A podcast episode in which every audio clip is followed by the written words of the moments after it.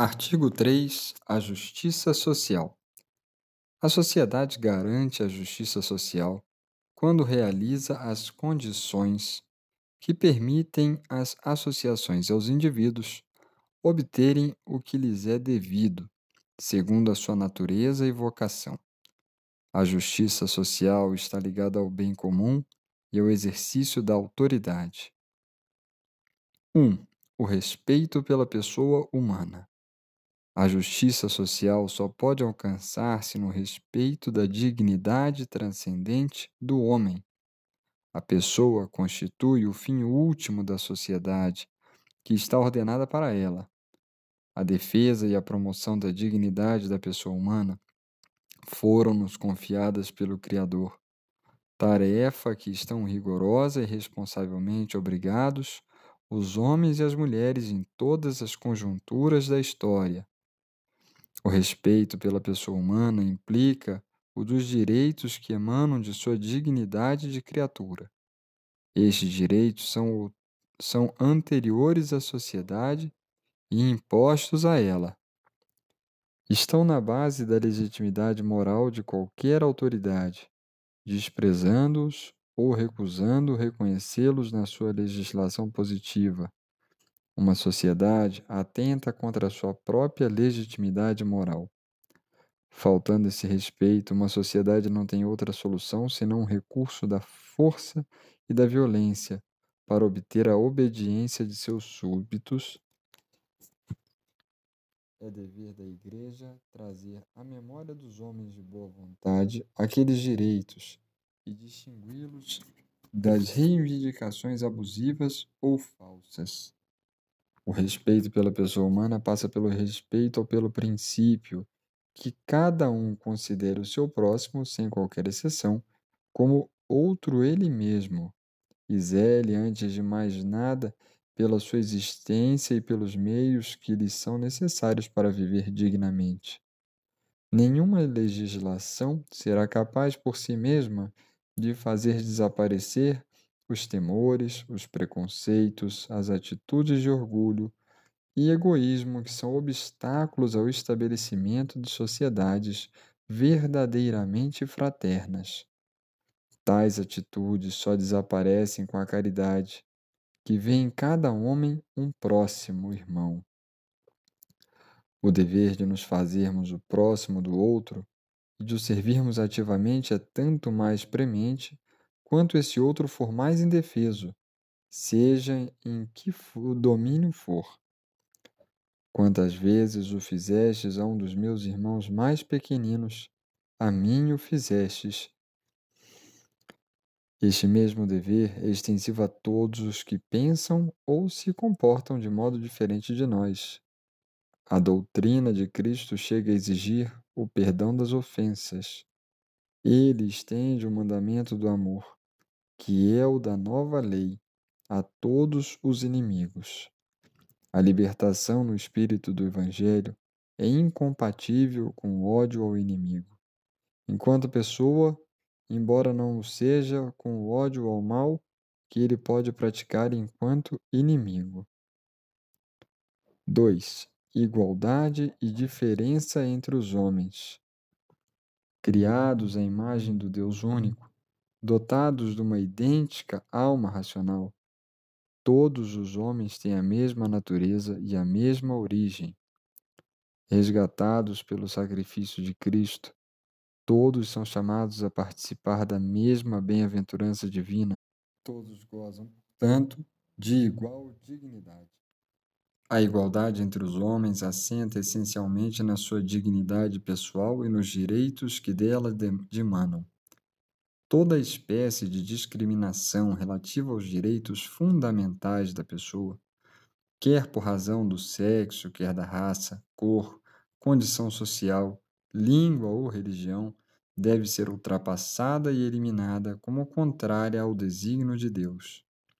Ao vir ao mundo, o homem não dispõe de tudo o que é necessário para o desenvolvimento de sua vida corporal e espiritual. Precisa dos outros, Há diferenças relacionadas com a idade, as capacidades físicas, as aptidões intelectuais e morais, os intercâmbios de que cada um pôde beneficiar, a distribuição das riquezas.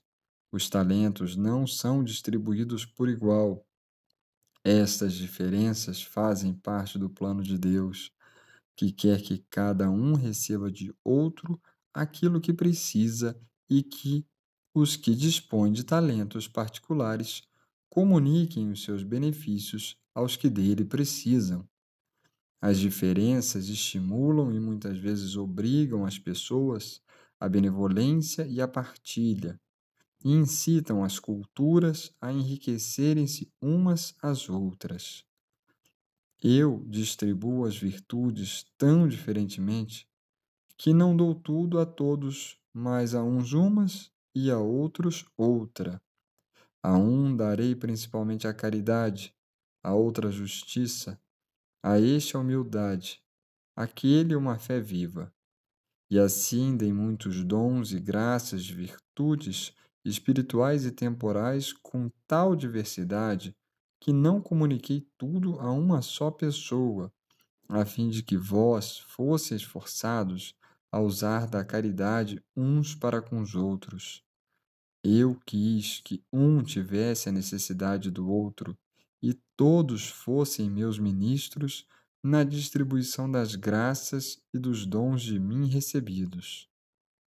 Mas também existem desigualdades iníquas que ferem milhões de homens e de mulheres. Essas estão em contradição frontal com o Evangelho. A igual dignidade pessoal postula que se chegue a condições de vida mais humanas e justas. Com efeito, as excessivas desigualdades econômicas e sociais entre os membros ou povos da única família humana provocam escândalo e são obstáculo à justiça social, à equidade, à dignidade da pessoa humana e, finalmente, à paz social e internacional. 3. A solidariedade humana. O princípio da solidariedade, também anunciado sob o nome de amizade, ou de caridade social. É uma exigência direta da fraternidade humana e cristã. Um erro hoje largamente espalhado é o que esquece esta lei da solidariedade humana e da caridade, ditada e imposta tanto pela comunidade de origem e pela igualdade de natureza racional entre todos os homens, seja qual for o povo a que permaneça, como pelo sacrifício de redenção oferecido por Jesus Cristo no altar da cruz ao Pai Celeste, em favor da humanidade pecadora. A solidariedade manifesta-se, em primeiro lugar, na repartição dos bens e na remuneração do trabalho. Implica também o reforço por uma ordem social mais justa, em que as tensões possam ser resolvidas melhor e os conflitos encontrem mais facilmente uma saída negociada. Os problemas socioeconômicos só podem ser resolvidos com a ajuda de todas as formas de solidariedade. Solidariedade dos pobres entre si, dos ricos com os pobres, dos trabalhadores entre si, dos empresários e empregados na empresa. Solidariedade entre as nações e entre os povos Solidariedade internacional é uma exigência de ordem moral. Dela depende, em parte, a paz no mundo. A virtude da solidariedade vai além dos bens materiais. Ao difundir os bens espirituais da fé, a Igreja favoreceu por acréscimo o desenvolvimento dos bens temporais, a que muitas vezes abriu novos caminhos. Assim se verificou, ao longo dos séculos, a palavra do Senhor. Procurai primeiro o reino de Deus e a sua justiça, e tudo mais vos será dado por acréscimo. Desde há dois mil anos que vive e persevera na alma da Igreja este sentimento, que levou e ainda leva as almas até o heroísmo caridoso dos monges agricultores, dos libertadores de escravos, dos que cuidam dos doentes, dos mensageiros da fé, da civilização, da ciência a todas as gerações e a todos os povos, em vista a criar condições sociais capazes de a todos tornar possível uma vida digna do homem e do cristão. Resumindo, A sociedade assegura a justiça social, realizando as condições que permitem às associações e ao indivíduo obterem o que lhes é devido. O respeito pela pessoa humana considera o outro como outro eu. Supõe o respeito pelos direitos fundamentais decorrentes da dignidade intrínseca da pessoa. A igualdade entre os homens assenta na sua dignidade pessoal e nos direitos que dela dimanam. A diferença entre as pessoas fazem parte do desígnio de Deus, que quer que precisemos um dos outros. Devem estimular a caridade. A igual dignidade da pessoa humana exige esforço no sentido de reduzir desigualdades sociais e econômicas excessivas, conduza o desaparecimento das desigualdades iníquas.